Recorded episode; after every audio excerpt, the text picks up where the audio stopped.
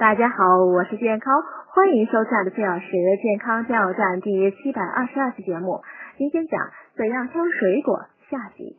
好龙眼剥开时果肉应透明，无汁液溢出，要留意地部不应沾水，否则易变坏。用水洗过的龙眼是不能保持太久的。芒果呢，一般身长核细，身短核大，以十足成熟时最好吃。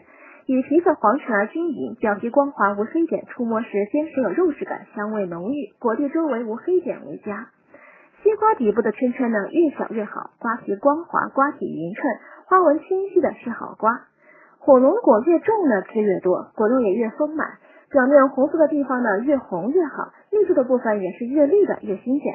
如果绿色部分变得枯黄呢，则不新鲜了。要选胖乎乎的、短一些的，可用手轻轻捏一捏、按一按。